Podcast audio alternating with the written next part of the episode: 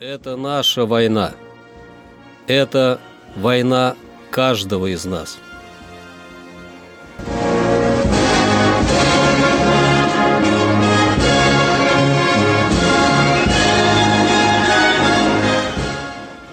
Война. Хроника 1941-1945 годов. 20 ноября.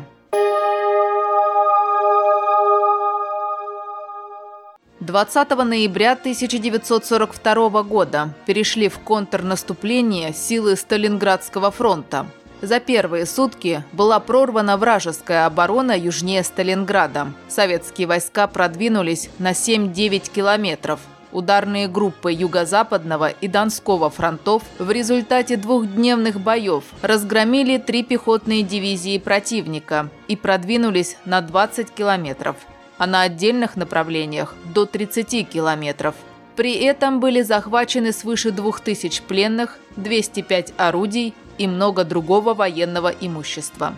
Успехи советских войск привели в явное замешательство германское командование – Гитлер, Кейтель и Йодель считали необходимым удерживать занимаемые позиции в районе Сталинграда, сделав небольшую перегруппировку сил. Йодель, в частности, предлагал оставить Волжский участок фронта 6-й армии и усилить ее южный плацдарм. Цейцлер и командование группы армий «Б» настаивали на принятии более радикального решения – отвести соединение 6-й армии из-под Сталинграда на запад, видя в этом единственную возможность избежать катастрофы. В результате обсуждений различных вариантов было принято решение срочно перебросить под Сталинград с Северного Кавказа две танковые дивизии. Гитлер заверил командующего 6-й армии Паулюса, что не допустит окружения армии, а если это все же произойдет, примет все меры к ее деблокаде. Он упрямо и категорически заявил, цитата, «Я не оставлю Волгу, я не уйду с Волги». Конец цитаты командующий группой армии «Б», не дожидаясь санкций Верховного командования, еще вечером 19 ноября приказал 6-й армии немедленно прекратить все наступательные действия в Сталинграде и принять срочные меры по обеспечению своего левого фланга и тыла. Попытка нанести контрудар 48-м танковым корпусом после поворота его соединений во фланг 5-й советской танковой армии – вылилась в ночные встречные бои.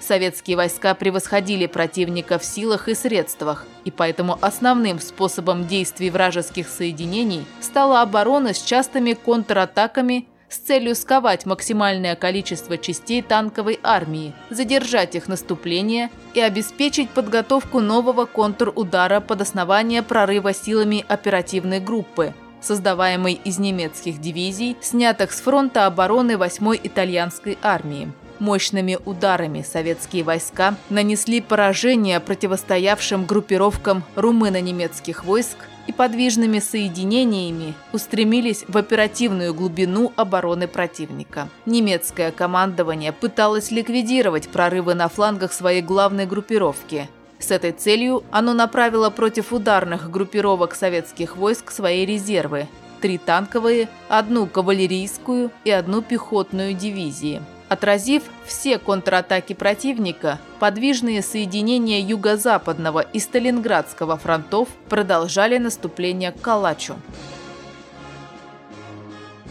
20 ноября 1941 года в ходе Тихвинской наступательной операции Красная армия отбила Малую Вишеру и перешла к атаке по направлению в Грузино и Селищенский поселок.